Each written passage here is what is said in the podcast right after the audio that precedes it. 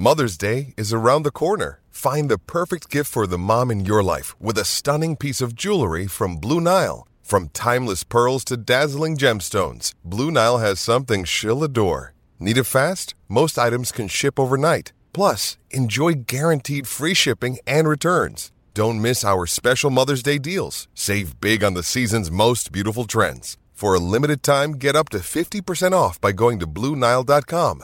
That's Blue Nile dot com. With threats to our nation waiting around every corner, adaptability is more important than ever. When conditions change without notice, quick strategic thinking is crucial. And with obstacles consistently impending, determination is essential in overcoming them. It's this willingness, decisiveness, and resilience that sets Marines apart. With our fighting spirit, we don't just fight battles, we win them. Marines are the constant our nation counts on to fight the unknown. And through adaptable problem solving, we do just that. Learn more at Marines dot com. When you need mealtime inspiration, it's worth shopping Kroger, where you'll find over thirty thousand mouthwatering choices that excite your inner foodie. And no matter what tasty choice you make, you'll enjoy our everyday low prices, plus extra ways to save, like digital coupons worth over six hundred dollars each week. You can also save up to one dollar off per gallon at the pump with fuel points. More savings and more inspiring flavors make shopping Kroger worth it every time. Kroger, fresh for everyone. Fuel restrictions apply.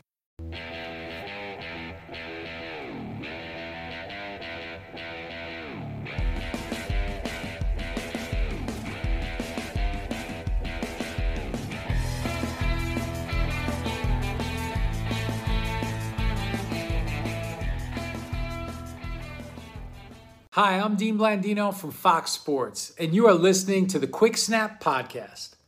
Hello and welcome to another episode of the Quick Snap Podcast with myself, Ari Marquides, and of course, joining me is Tom Crawford. How are we doing, Tom? Not too bad, thanks. Good man. Three weeks exactly from today, we're going to have some football back in our lives. Uh, and there's finally some news coming out of training camps. Not the greatest news. Some of the players that we are wanting to watch are getting yeah. injured, which is... That's the worst thing about training camp. Yeah. You get excited for it and then players just get injured. Yeah, I think it's even worse now, though, because obviously these players haven't had the same kind of build-up. They haven't had O T As. They haven't had mini-camp. They're now going into pad sessions in which they really are struggling to try and keep themselves fit, which is a real worry for, I think, when they go into the main season. Um, like, maybe two weeks in, they end up getting injured. And this could, it could really hamper teams with the, the lack of pre-season games. I think it's a real issue. No, definitely. I think, I imagine that week one and two are probably almost going to be mini pre mini pre-season games from the point of everyone working themselves back up to full speed, because it is going yeah. to be impossible to kind of go from naught to sixty in that first game of the season, not have any injuries. So you do yeah. wonder whether people will, whether there'll be some lower snap counts for people and stuff like that, just to try and mitigate any risk on the players. Correct. Yeah, I think it's going to be it's going to be a mad one because. Obviously, we're from the U K, and if the U K say no fans, it's no fans everywhere. Uh, but obviously, in the U S, it's different. So the Chiefs... It's absolutely fucking nuts. Yeah. I don't get it. The Chiefs are the, the opening game, and they're going to have twenty-two percent of their fans allowed in the stadium, which is yeah. amazing for for us to watch football with fans. And But then what, what are they going to do? Are they going to allow them to pump in fan noise, the rest of it, or what? And then what about a team yeah. that hasn't got any fans in? What do they do? It's just an unfair advantage. Yeah, I think like if no one crazy. can have... Yeah, because New York announced ages ago that there'd be no people at sporting events, and they're sticking with that. Um, a lot of other teams have come out like for their week one opponents and stuff like that, but to me, you can't have one team, even with twenty-two percent yeah. of their capacity, you can't have one team with that and other teams with nothing. Um, and th- like you said, in terms of snap counts, it is too much of an unfair advantage. Um, yeah. Even pumping in music, I don't really want them to pump in music. I want to be no, able to hear really. the signals. I want to be able to hear the calls at the line. I want to be able to hear all the trash talk from the D Bs and the receivers. I yeah. want to hear all of that.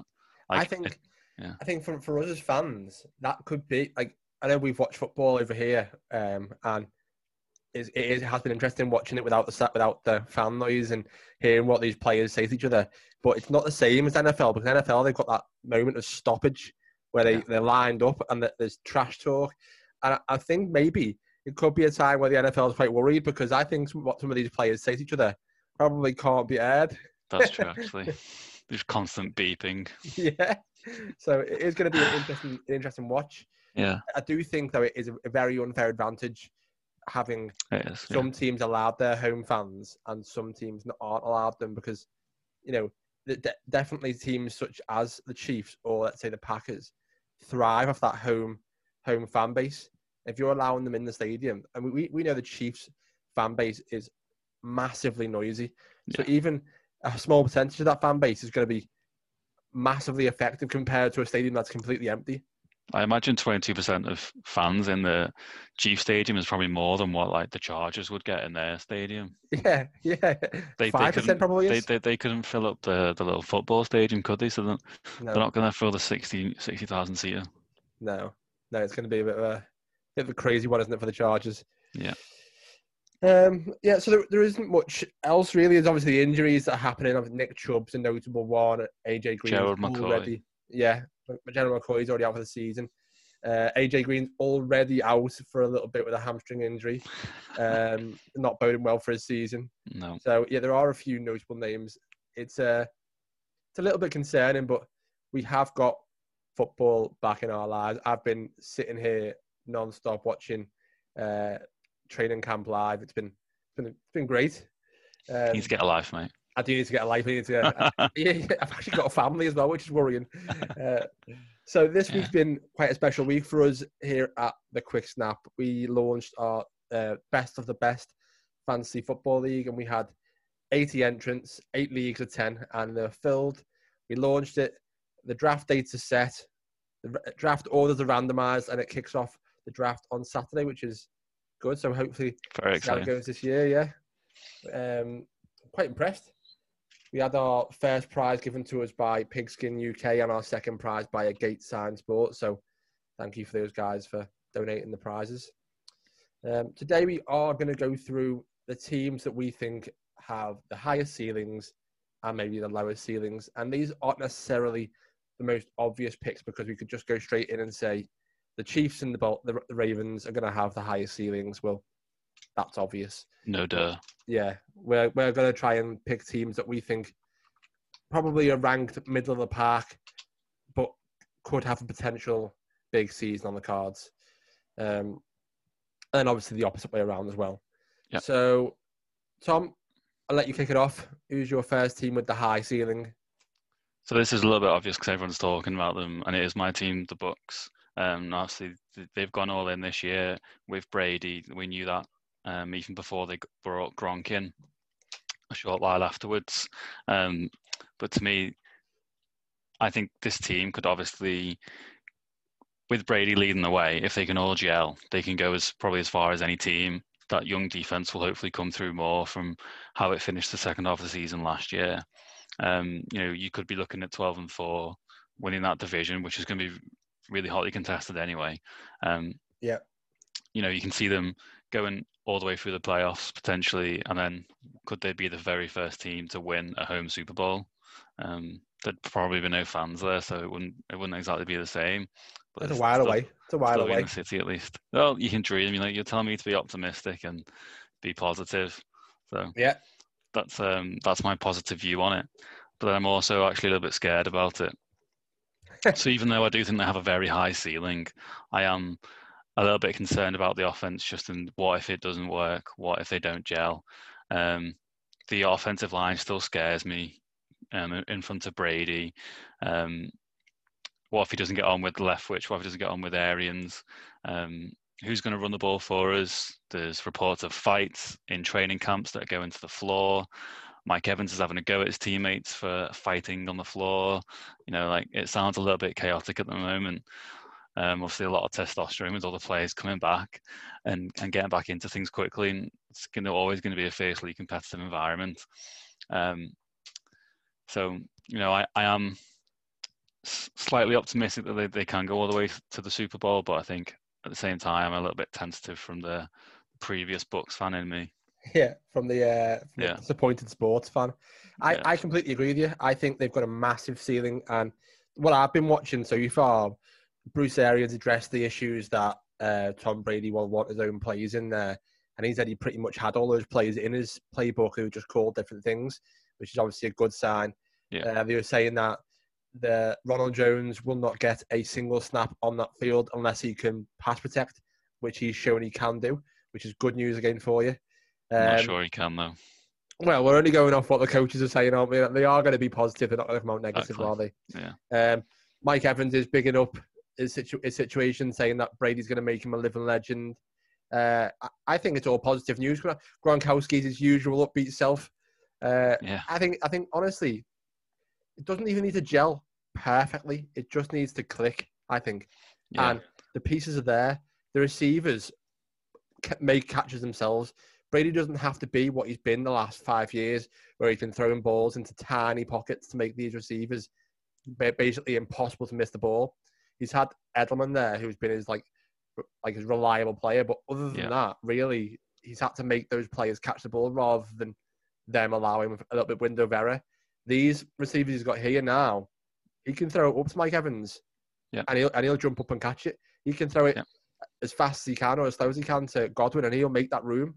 No, and, and obviously Gronkowski is just a, a different weapon in himself. So I, I am a little bit less worried about Brady because I think what he brings to this team, I know you say that are the fights, but that mentality, that, that grit, that wanting to win shows that the Bucs have already ticked from this team that were getting beat last year to a team that this is what they want. This is they've got their goal there. This is what they're going to get. So I, I I've so. got a good feeling. I hope so. The, the big thing in the past to me has always been the mentality. They've always seemed a little bit weak when quite often they would get out and they'd have quick starts and they'd end up losing the game. And I mean, the perfect example of, of that was last year against the Giants. I think it was the fourth game of the season. Daniel Jones' very first start. It's at home in Tampa. They've got a big lead at halftime and they shit the bed. And Daniel Jones somehow gets the Giants winning the game. Just because, yeah. just because Tampa shit the bed. I'm actually quite excited for what the defense is going to be like. You've got Devin White in his second year. The oh, the defensive lines all come back. Vita Vea, I think, is one of the more underrated players in the entire league. He's an absolute monster. No one know, no, no one knows his name because Shaq Barrett and J P P are on either side of him, and then you got Sue there as well. Um, I'm excited for the safety, Antoine Winfield. So I'm actually surprisingly more positive about the defense um, yeah. than the offense. But to me, I think like pretty, like pretty much any team in the league, it's all going to depend on those first five games of the season um, and how you can come out after them. So with this, you're at New Orleans, first game of the season, which traditionally they've done quite well in, in New Orleans recently. It's always been a shootout. Jameis even managed to steal a few of them games. Then you've got Carolina at home. That should probably be a win. Away at Denver, which going away to Denver is always going to be difficult, but it's not going to be cold weather. Um, and Drew Lock doesn't particularly scare me either. No. Um, and then you're at home against the Chargers, um, who have got a monstrous defense. And I think that'll probably be a fairly low-scoring game. But again, they've got Tyrod Taylor. He doesn't really scare you. Um, and then for the fifth game, it's away at Chicago. So again, it's another away game.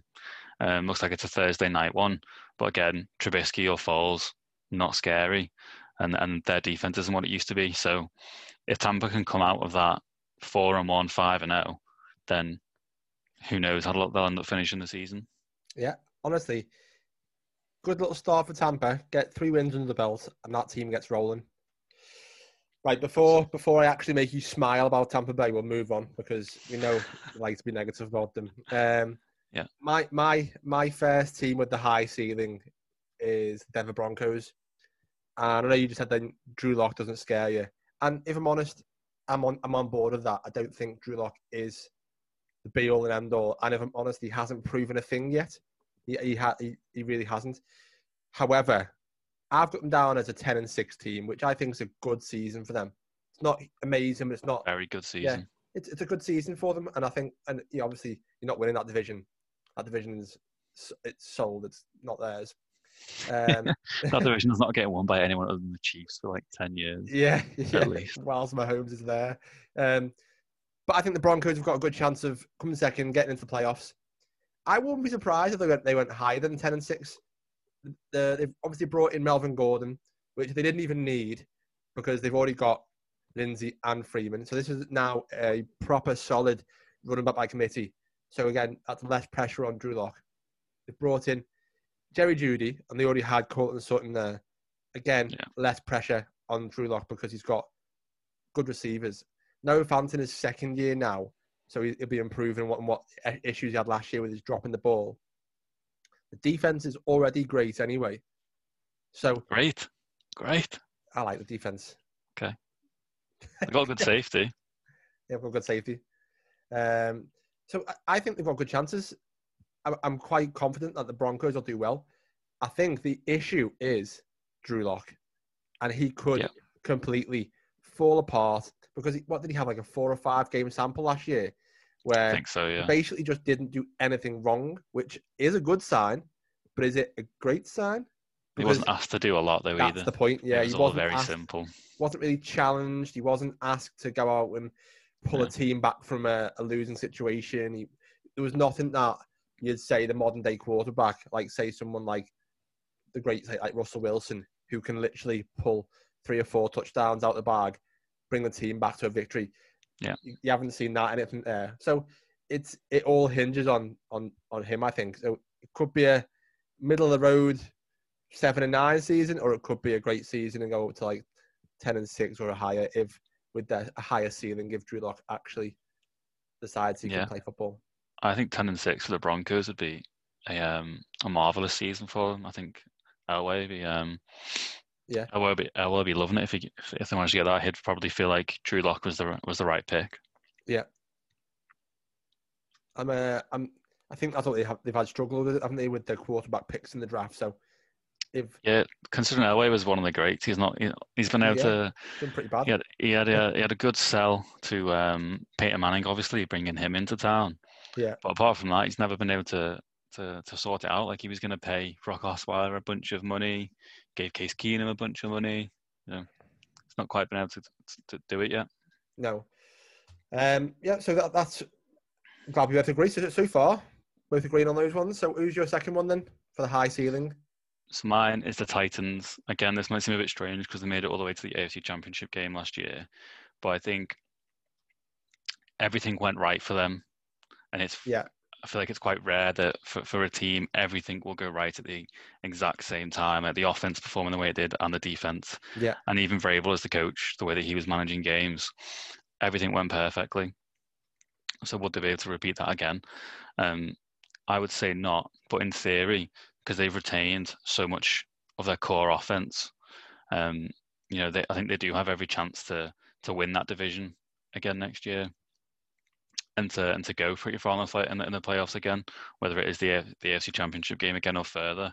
So when you look at their team from, from last year, um, Derek Henry will probably have a bit of a come down because it will just be natural after having a monstrous season. Like he could still be, he could still have an unbelievable season, but just have yeah. a slight step back because one hundred percent, yeah, it's, it's like it's like McCaffrey. McCaffrey's not going to repeat what he did. Um, but I think even if Henry does come down, the receivers should all see a benefit. So you got A J Brown, who looked really good, the first round rookie from last year. Yeah. And Corey Davis started to play a little bit better last year. Johnny Smith, the tight end, I think is going to be a star um, yeah, at some point. I think he could be a top five tight end. I think the the only question mark on this offense, well, there's two question marks, will be how much will they miss Conklin, um, who went away in free agency? A lot. Um, exactly. um, and that their O-line stayed really healthy last year. Um, they only had any injuries. It was really consistent, which again is really rare. It's really rare that that happens. And then Tannehill, like to me, they, they should have paid Tannehill based on what he did, but they've paid him too much money and for too long. Like they're not going to get out of that contract now. They've got Tannehill for three years, pretty much, and and that's it. There's there's there's no way out of it without having their pants pulled down basically and looking stupid. So I to think me, it's a good deal. Good deal. Yeah, I think it's that a good... that that much money. It's not that much money. It's, it's it, I suppose it's more because it's like a three-year contract, though, isn't it? Basically. Yeah, but twenty million a year for a for a starting quarterback in the N F L, not that much money that at all. But three years for Tannehill, I think I think it's the length more than anything. You, we know so far what what Vrabel's been doing is he's been managing it himself. So he's a, he he wants a game manager, and that's what Tannehill's done for him. He's not looking for that quarterback to go out and win it all by himself. He just wants a game manager, and if he's got that True. for three years. Yeah, twenty I mean, million, twenty million a year for a starting quarterback, Tom. Think of it that way. Yeah, which is a which is a bargain, but to me, it's probably a little bit too long. But anyway, yeah, I'm fair. going on negative again now after after trying to say they've got a high ceiling. Anyway, if they if they could play to their level of last year, yeah. even if it's only say maybe ninety percent of it, they're still going to go to the playoffs, potentially win a playoff game. Um, my the bigger question marks for me are more on defense. So, see, they traded away Jarrell Casey for absolute change. Are they going to miss him? Um, now the first round pick from last year, whose name I'm blanking on, looked absolutely fantastic when he came in. Um, he was a real force in the game against the Patriots in the playoffs, um, controlling that line, um, controlling that line of scrimmage with the defense. Um, will they miss Logan Ryan, uh, the slot corner? He's still a free agent. He's wanting ten million dollars, which he's probably not going to get. Yeah. Um, but could they could they go out and offer him, say, maybe eight million dollars? Probably. Um, and then Clowney's still out there. To me, they're a perfect team to go out and get Clowney. Um, I think if you line up if you line, line up Clowney against what they've got on that defensive line already, I don't really know who's going to be able to run on them. Um, Jeffrey Simmons, that's the guy in the middle. That's the name I'm thinking of. If you put Clowney and Jeffrey Simmons next to each other, yeah. they are going to wreak havoc on people. Um, and also, if you bring in Clowney, it makes trading away Casey look a bit less strange because they've got a, a, an upgrade at the, um, an upgrade at the um, position. So, yeah, I think absolutely. If this team can play to ninety percent of what they did last year, they've still got a high ceiling. They're still going to go far in the playoffs. Um, And to me, the biggest reason will just be Vrabel himself. I think he's a great coach. I think he's, you could maybe even put him in as in in, in the uh, top five in the league. Yeah, that uh, that's that's my point with the whole Tannehill thing. This is my, I th- I think the Titans are a very good football team, and I think it's all down to the coach. Obviously, you've got the players who are superstars on the team as well, but I think he makes it all work, and he makes having that. Let's let's call Tannehill average because that's what he is. He's not yeah. he's not he special. Average. Yeah, he's just average. So he makes the average quarterback look impressive, and that's what he was last year. He was impressive. So, you know, if you if you can keep doing that for three years, it makes Tannehill's contract look fantastic. And I do think I you're would. right. It, they have got a, re- a really high ceiling this year. No, absolutely. I think again, yeah, to me, they'll be they'll have aspirations to win that division. And um maybe even try to get a playoff bye. I, I think arguably I would probably trust the Titans and their setup bizarrely even more than the Ravens, because I think with the Ravens that scheme worked again perfectly last year. Can that happen again? Um, and again, like all teams, they're just one quarterback injury away from That's my point. absolute devastation. Do you know, I've I've predicted the Ravens win their division, obviously, because you'd be stupid not to. I think. Um, Because you, when you do predictions, you don't predict injuries. You predict yeah, a fit yeah, yeah. team goes on. Yeah. However, I'm I'm really concerned about that team because, of course, there are good players within the team. That there are, you can't argue that defense is getting better. The the, the offense, Marquise Brown had a good year last year. They've brought in more running backs, even though they already had enough. Twenty. Yeah. So it, Mark Andrews is a good player as well. However, if If the quarterback does go down, that is... That yeah, is, R G three yeah. is not doing anything, is he? They're, they're, they're an average side then, offense, offensively anyway. Yeah, I mean, so, I, I think they'll come back a bit. Um, like, Chiefs are Chiefs are the number one team in, in the A F C quite comfortably. Yeah, I think so too. Um, and I still, I do think there is a fairly sizable gap between them and the Ravens. Yeah, I, well, I think so too. But I think probably a very unpopular opinion right now. Yeah. So... We'll move on to uh, my next high ceiling, and this probably is also quite an unpopular one, and it is the Cleveland Browns.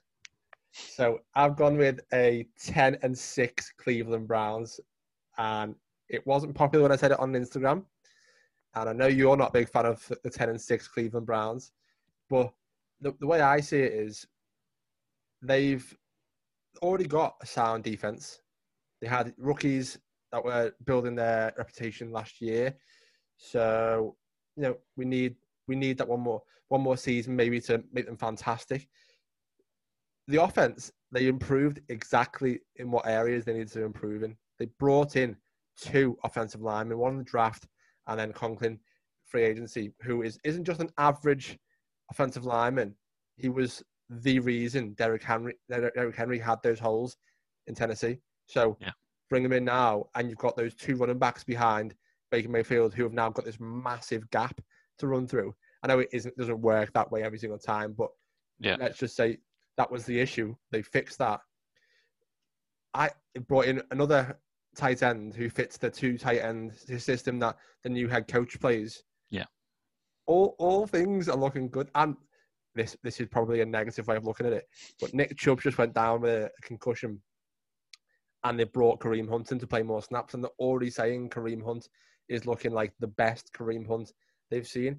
That's and such training camp talk, though, isn't it? It is, it is, it is. But when Kareem Hunt had this absolute disaster of an idea to kick someone on the floor, and he ruined his career, basically, he was the leading back for the best team in the N F L. Yeah. And, and he wasn't struggling there. There wasn't like where Damian Williams and you were saying, oh, he's the weak link. He was smashing it yeah, week yeah, in, was, yeah. week out.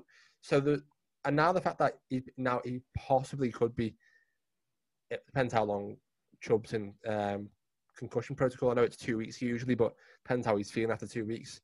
But if he's if he's not fit for the first week, you could see Kareem Hunt with this lead back situation, this new new vamped Browns team. I'm, I'm honestly feeling good, I, feeling good things. I think the ceiling yeah. is very high for the Browns. I think both Chubb and Hunt are, are very good running backs. You could argue that Hunt is actually better for Stefanski's system because he can be used as a um, every down back. So you, you can use him to run between the tackles. Yeah. And obviously he's great as a receiver at the back as well. Yeah. So the amount of times that you would see Stefanski with his two tight end sets still do a play action rollout that would basically have the entire line and both tight ends move across. So pretty much effectively a screen pass as well. Yeah. You're going to be seeing Kareem Hunt taking them for twenty, thirty, forty yeah. yards at a time. Just going to be chunk plays.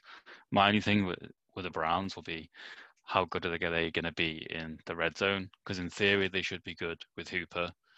Um, in joke, um, David Njoku should be a great red red zone weapon. But yeah. for some, really, some reason, he's not uh, really done it yet. The tight end they've drafted as well, he looks like he could be a red zone weapon. He's like six foot four, six foot five. Um, he could be another one for them. Obviously, Odell Beckham's um, can take a slant from from um, from anywhere and get a touchdown. So, yeah, to me, are they going to score enough points? Because I can see them really easily moving between, well, from, from the twenty-yard line into the red zone. It's how are they going to finish? Yeah, well, that's fair. I think... I think, yeah, it's, it's fair to be sceptical of that when you've seen the Browns over the past two years. I think this is, we've got to look at it a different situation. We've got a uh, head coach now coming with pedigree. I know he's not been a head coach before, but he's got pedigree playing in successful teams who have, who have used systems to play really good football. It's not like yeah. Freddie Kitchens coming in, and it was almost the most laughable decision that the N F L's made. And it seemed great at the time, though. I mean, it didn't. That's the problem. It didn't at all. Like it, it, when, it, when it got appointed, I was like, "Oh my, oh my word, what what's happened?" But right. it, it's, yeah, the new head coach has come in, and I just think there's a new.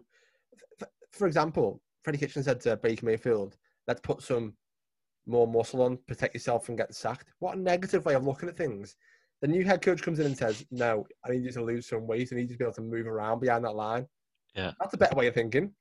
That's a much better way of thinking. Yeah. And so I think all all things are telling me that I think the Browns have a good year this year.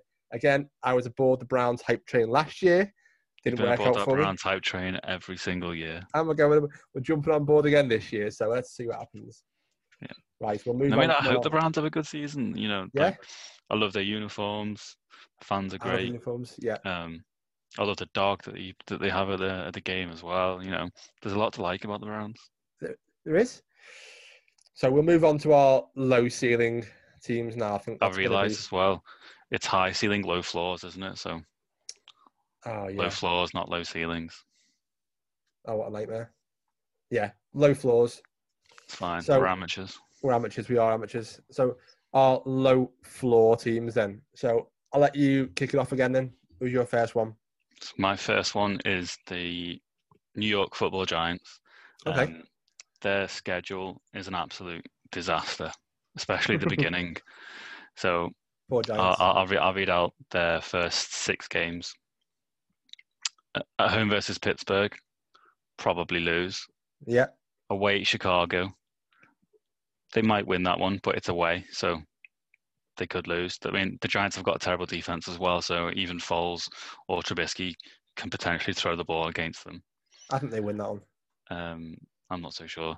Um, versus San Francisco, they lose. At the Rams, lose.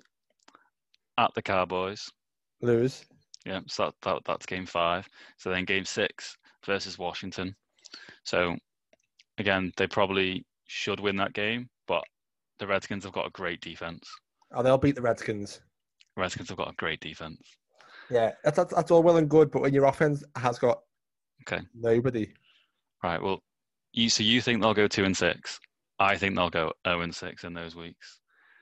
Um, yeah. I don't think I don't think they'll beat Chicago, and I don't think they'll beat Washington. I keep saying the R word, don't I? I don't think they'll beat Washington. Fair I enough. think they'll go zero and six, and the New York press is going to love it. Um, I think two other reasons why they've got a low floor: Jason Garrett is the offensive coordinator, potentially the most boring man in the N F L.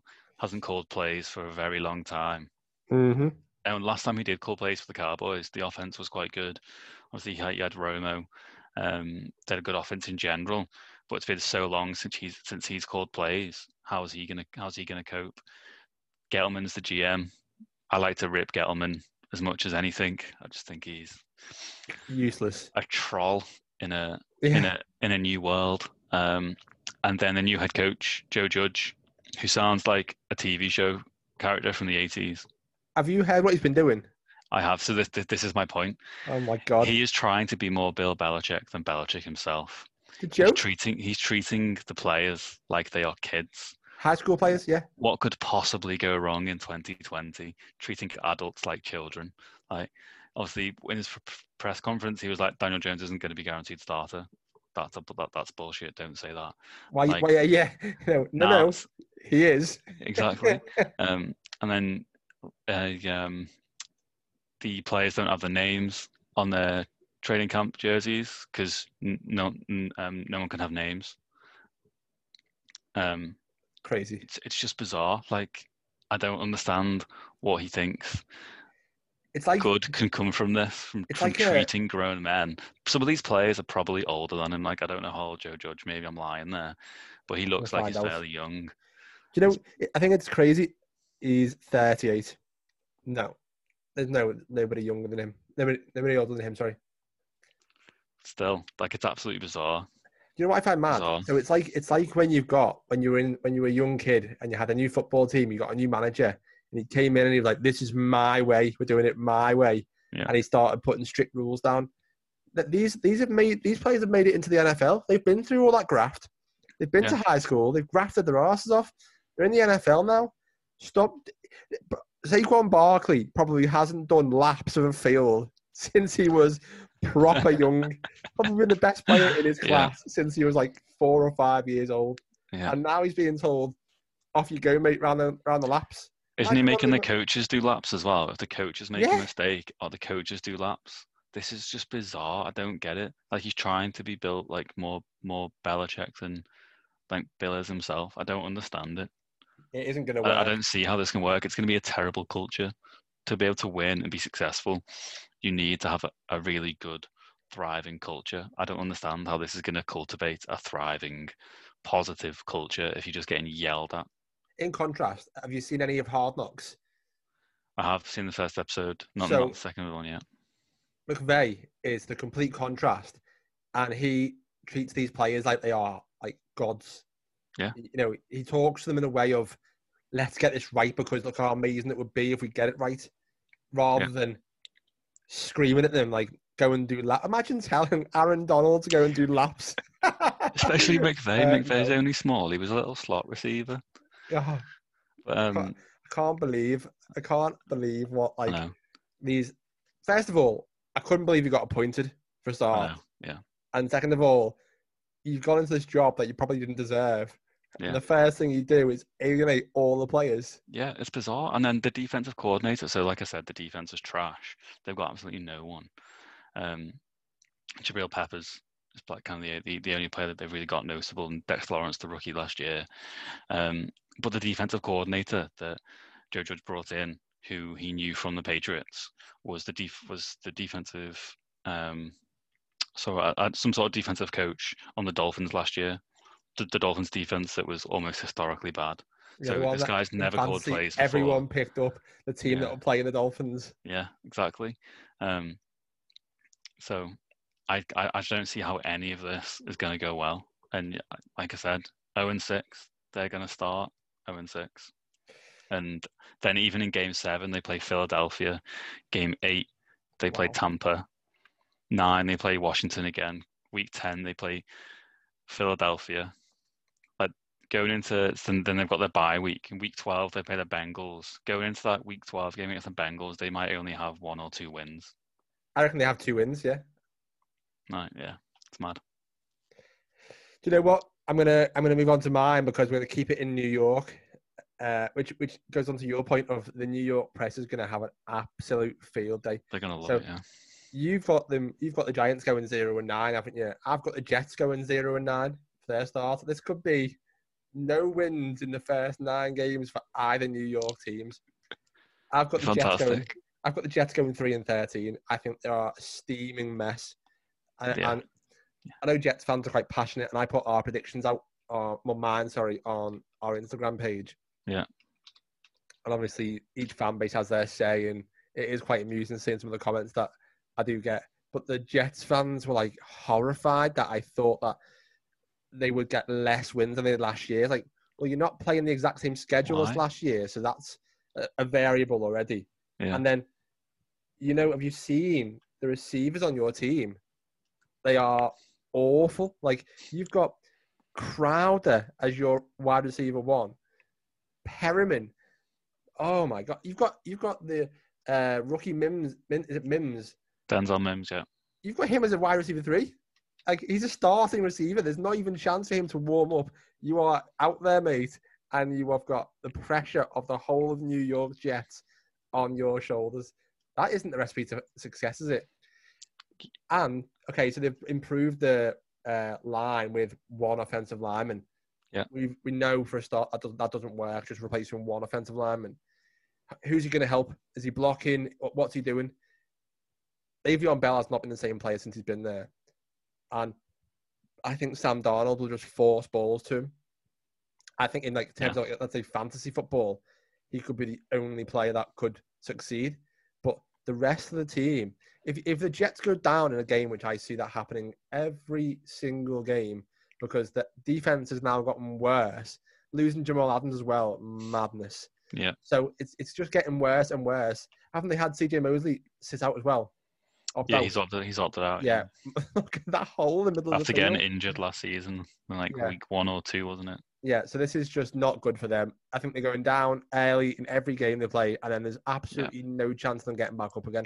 And the Jets fans like, no, we had seven wins last year. Yeah. Okay. So that's. I'm not going through them all, but every team they play in the first nine games will beat them. There's not well, even like... Have you got I mean, it up there? I've got it up here. Let's go, go through on. it. So, at Buffalo, lose. Easily. Easy. Um, at home against the 49ers, lose. They lose. Away against the Colts, lose. They lose. at home against Denver, probably lose. Yeah. At home against Arizona, definitely lose. lose. Yeah. Away against the Chargers, They lose. lose. There's no yeah. way they're scoring double-digit points no. against that defense. Um, week seven against the Bills, lose. lose. Yeah. Week eight away at Kansas City, and that there was twenty-two percent fans. Yeah. They lose. lose. At home against New New England, lose. Yeah. That's a Monday night game as well. Yeah. No chance. Um, week ten away against Miami. That's one. I think they'll lose because you I think Tua. I think Tua will be in by then. Wow. And then week eleven, bye week. Week twelve, Miami again. If Tua's playing, I think they'll lose. Oh, my God. Week thirteen, the the Raiders. They'll probably lose. Week fourteen, the Seahawks. They lose. Lose. Uh, fifteen get, uh, against away at the Rams. Yeah. Lose. sixteen against the Browns. Wouldn't surprise me if they win it. Probably Browns will probably shit the bed week week sixteen. I've got them winning that game and the two Miami games. Yeah, they could games. actually win. And then, I mean, they always split with the Patriots, don't they, normally? Mind you, not for the last couple of years. But last game of the season, they're at New England. They lose it. I, I think it's, it's yeah. honestly, I've got them in three and thirteen. I think three is a generous. good amount of wins. Yeah, I mean, we, we you've not even mentioned Gase yet. I feel like all you have to say uh, say about the Jets is Gase, and then you can just end the conversation there. Honestly, the Jets fans were like, they were like, why do you think they're going to have three wins? Like, why do you think they'll have seven? Why and do don't just say because four? they had it yeah. last year. You tell me why they'll get seven wins this year, and there's no real argument for it because imagine Sam Darnold. He's come out as a quite talented quarterback out of the draft into a team, and they made no effort at all to improve the receivers. Okay, they drafted yeah. someone. But they made no real effort. Like, they could have gone out in free agency and looked for a receiver. Or they could have done anything like traded for a receiver. There were trades going on everywhere. The Cardinals got Hopkins out of a trade for, for buttons. Yeah. They could like for and, and Le'Veon Bell's in a better situation than, than D J. They couldn't have traded Le'Veon Bell away. No. You'd think, you'd think so.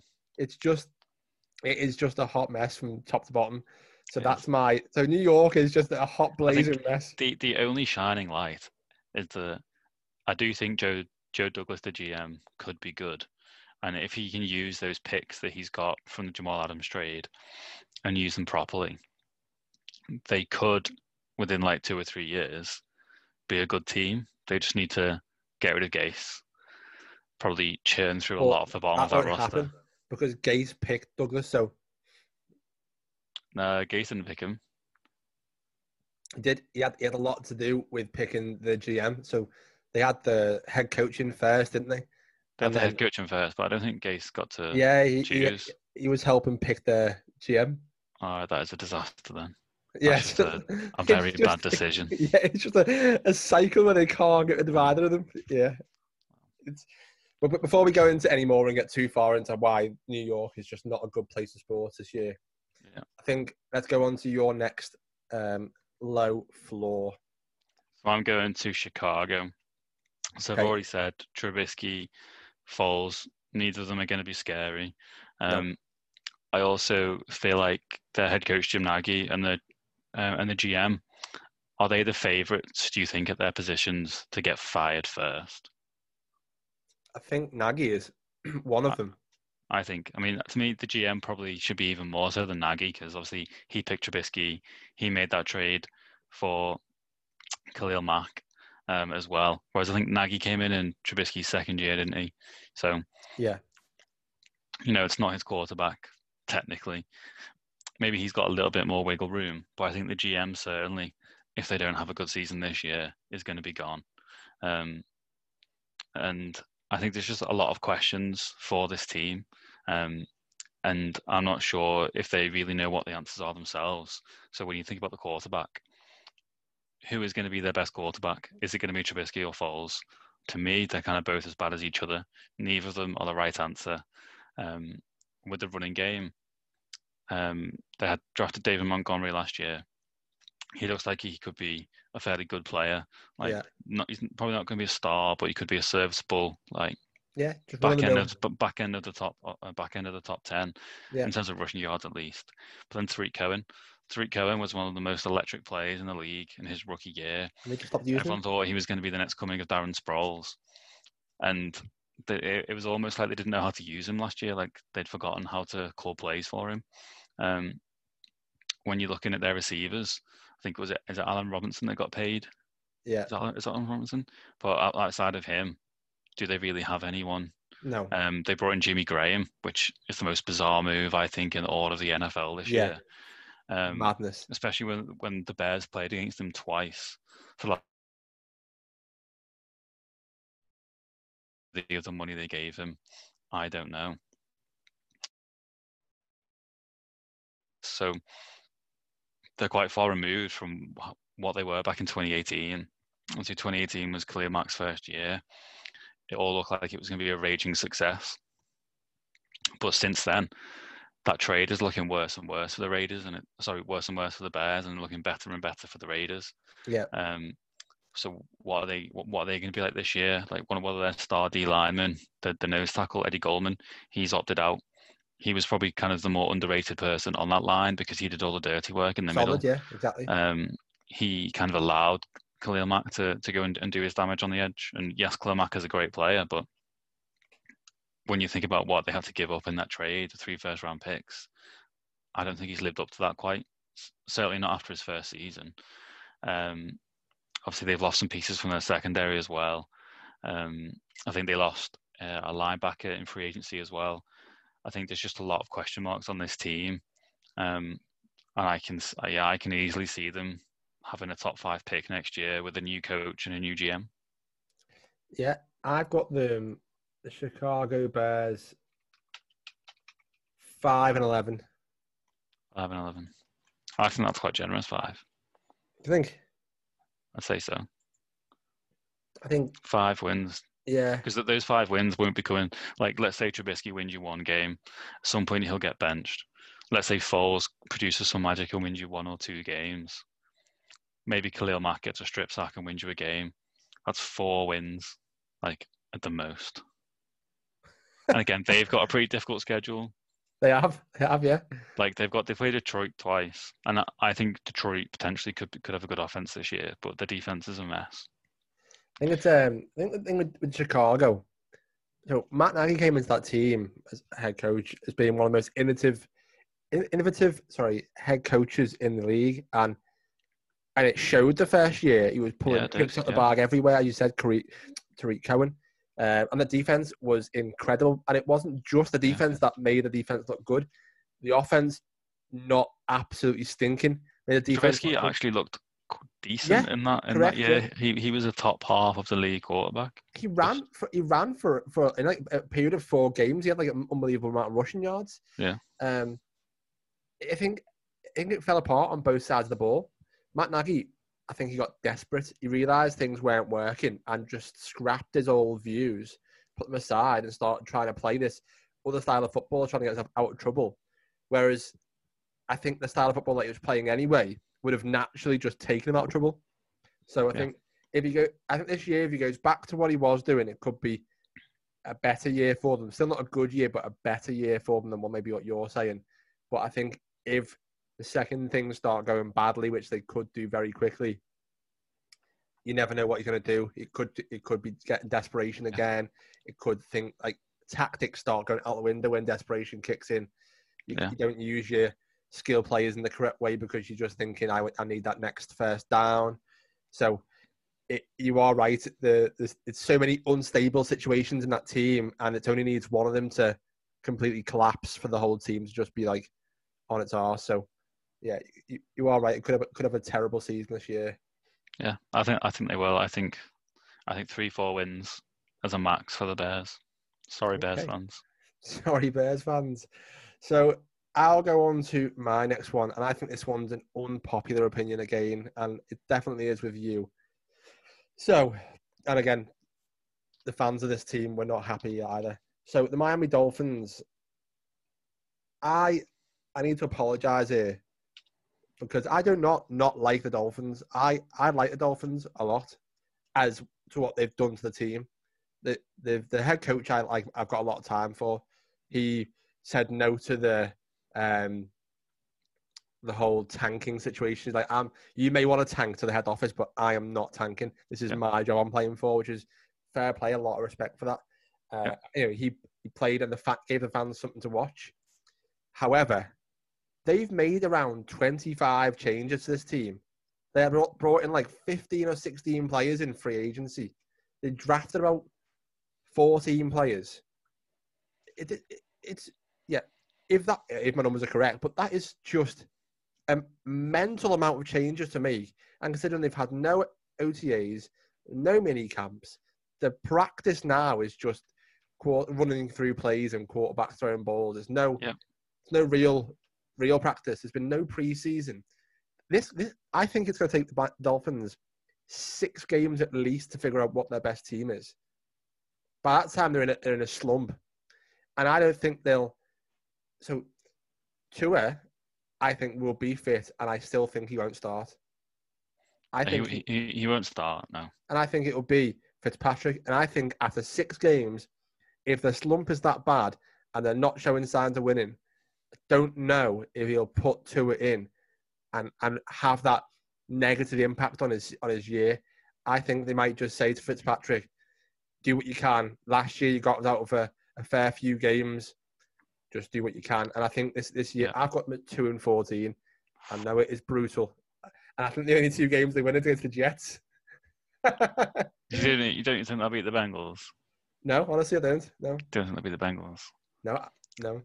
No, I mean, I think I get what you're saying about the roster turnover and the fact that they there won't be preseason games this year. But they also had a lot of roster turnover the for the twenty nineteen season. They had a lot of new players in, especially on that defense. I think on the defense, it was like eight or nine new starters. And yes, it took them a while to get going. And they did have a full preseason, that's right. But when you look at the players that they've brought in this time, half of them at some point have played for the Patriots, so they're going to have some knowledge of the system anyway. They're all, so it's some, some of them are more veterans, so they'll pick up systems quicker anyway, whereas for the start of the twenty nineteen season, it was a lot of rookies, undrafted rookies, um, second, third-year players who'd bounce around from other teams. So if they're getting in more veteran players, you'd like to think that they can pick up the, the, the playbook quicker. So, yes, it will take a couple of weeks for a team to gel, but I think everyone's going to be like that, apart from the likes of the Chiefs and the Saints, who are relatively unchanged. Like Tampa, I think Tampa could take five or six weeks to gel, again, just because yeah. of the practice situation and um, and their preseason games.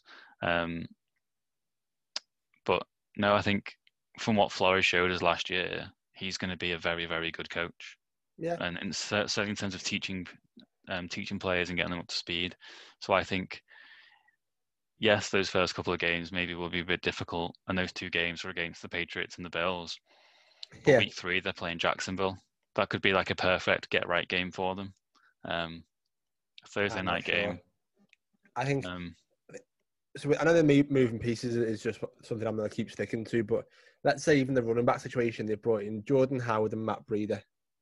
So, Matt Breida is plastic, maybe even Play-Doh. No one knows what he's made out of. Like, you know, he's always broken. And Jordan Howard has struggled for the past three years, realistically. He even got pushed out by Tariq Cohen in yeah. Chicago. Then he went to the Eagles and never really made a go of it, even though that was probably his best chance to make a go of it. And now he's gone to the Dolphins, who haven't got the best offensive line, and they've got a system that you now have to get used to. And also, it's it's just too many. I, I just can't. Who who needs a running back when you got Fitzpatrick there slinging the ball over the field? Yeah, but London Parker, and that's pretty much it. Gesicki, the tight end, looks pretty good. Um, yeah, they've not got much else apart from Parker, but they were still a productive passing offense in the back end of last season. And yes, I think Tua is going to be great, but I'll probably wait until about week nine for Tua. Because let's say, like you said, they struggle in the first six games. Week seven, they're playing against the Chargers. I think it'd be very difficult to throw a rookie in against that Chargers defense for the first game. Week eight, they then play the Rams again. I wouldn't want to throw a rookie against Aaron Donald for his first game. Imagine that. So week nine, they play the Cardinals. And whilst their defense should be improved, and they've still got Chandler Jones and Patrick Peterson at corner, um, that could probably that would probably be a better place for Tua to come in and start. Um, but I still have got a bit of faith in Fitzpatrick. He just makes things happen. He the does. Team absolutely adores him. I yeah. adore him. I wish I was I think him. Everywhere he's been, though, people adore him. I don't think he's been to a team. Yeah, yeah. he's he's an amazing teammate for everyone. Um, he was loved in Tampa. Um, no. That's part of the reason why I like him so much. Yep. My mate, who's a Dolphins fan, loves Fitzpatrick. Like, he knows he's not very good, but he's just exciting. Yeah, he is. And good. He went to Harvard, if you didn't know. So, yeah, very intelligent fella. Yeah. So, we asked a question. It's off topic. We don't agree on the Dolphins. That's fine. But let's go off topic here. And this is something that I've always wondered. So, I know that players like, let's say, Aaron Donald again, because he is an absolute monster. In his head, all he thinks of is win, because that's the way he's been wired, hot-wired for the last fifteen, twenty years of his life. He's been told yeah. to win. So let's say Tua is lining up on the side of him, and Aaron Donald's job is basically to hit that quarterback as hard as he can, force the ball out, you know, make something happen for the defense. Is there anything in his mind thinking, ooh, he nearly lost his career last, last summer? Like no. he, he was he was seconds from losing his career, and if I hit him hard enough, I could probably ruin his career. No, I don't think so. No, everyone's, too, oh. everyone's too competitive. Even with Alex Smith, let's say Alex Smith managed to get out for a snap this year and play a meaningful quarterback snap. Whoever's lining up against him on that D line is going to want to sack him. Do you think? And, and he, he, he, he nearly had to have his leg amputated. Like, they're still going to want to hit him. Uh, they're, they're too competitive. It's crazy. Like, it's not. It's it? not. It's not Saturday. It's not like, I mean, even Saturday, Sunday football in the U K, they want to snap each other. You know. Yeah. Um, people I play cricket against on a Saturday, some of the bowlers want to hurt each other. I don't personally understand that. Like, at, the end of the, at the end of the day, it's a gentleman's game. Um, and we're, and we're only playing it for fun. But anyone who's a professional and a competitor, I don't think they'll care. Like, they'll probably show a sign of caring after it happened. You know, and you see that from players anyway. When when you see someone hit someone in a bad way and you're involved in a in a play when someone gets injured, you know, you do see players going over to each other, yeah. offering offering offering support. You know, all the players take a knee, don't they? And quite often send up a prayer, because they're all crazy religious.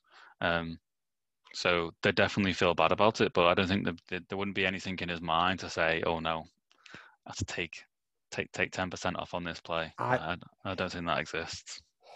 Fair. I, I I think there's a little bit inside his head that would think, ooh, I probably shouldn't hit him as hard as I can. But I think, if anything, he would want to tackle the rookie, the, the star rookie quarterback. It's it's another little flag to put up. Maybe. For yourself. Well, on that note, we'll call this a day, and we'll join us. Um, well, I was just going to say, whilst we're getting what? off topic a little bit, going back to Hard Knocks. Oh, yeah. What did you think in the first episode of that flex by Sean McVay when he um, he's talking about getting the rose, glass of rosé out, and then you see that the, the camera pans to that lovely view across the uh, the L A Valley, looking across the city, and then he gets in the pool to show it to show, to show the tricks from his dog, which isn't a trick. He's just hitting the dog in the nose with a basketball, yeah. which I kind of don't understand why it doesn't hurt the dog, because the nose yeah. is really sensitive. But he's literally just done that so that you can see his lovely fiancée. And the she looks like a bizarre, a bizarre Barbie doll. His lovely house. And then the fact that he's been hitting the gym for like six months straight. That's the only reason why they've done that. Yeah. That's the, that's the only reason why why they've done it. Like, the thing with his dog, like, I thought the dog would be like dunking it in or something like that. Yeah.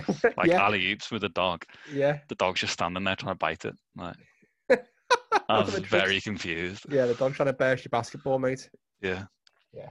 Very confused. I agree. I, I did I did enjoy the bit at the end though, with the uh, the Hard Knocks guys taking a shit in the porta potty. Uh yeah. I think oh, you need to watch episode two. It's not on Game Pass yet. I tried looking it for it earlier. Is it? Yeah, I watched it today. Yeah, I tried this afternoon and it didn't come up. I'll try. I'll try again. Right. Well, on that note, we will leave it there, and we'll join again next time with some more, hopefully more exciting content. If you do want to catch us on our social media, we are at the Quick Snap U K on both Twitter and Instagram, and we have got our website, w w w dot the quick snap dot co dot u k. So until next time, guys.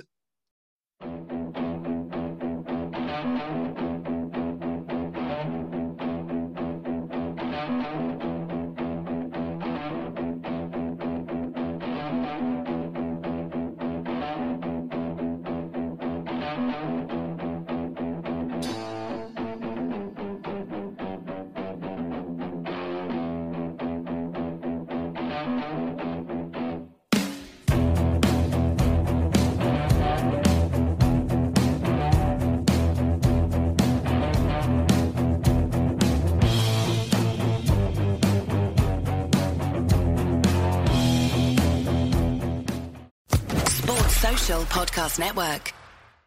It is Ryan here, and I have a question for you. What do you do when you win? Like, are you a fist pumper, a woo-hooer, a hand clapper, a high-fiver? I kind of like the high-five, but if you want to hone in on those winning moves, check out Chumba Casino. At Chumba Casino dot com, choose from hundreds of social casino-style games for your chance to redeem serious cash prizes. There are new game releases weekly, plus free daily bonuses, so don't wait. Start having the most fun ever at Chumba Casino dot com. No purchase necessary. V G W Group. Void where prohibited by law. See terms and conditions. eighteen plus.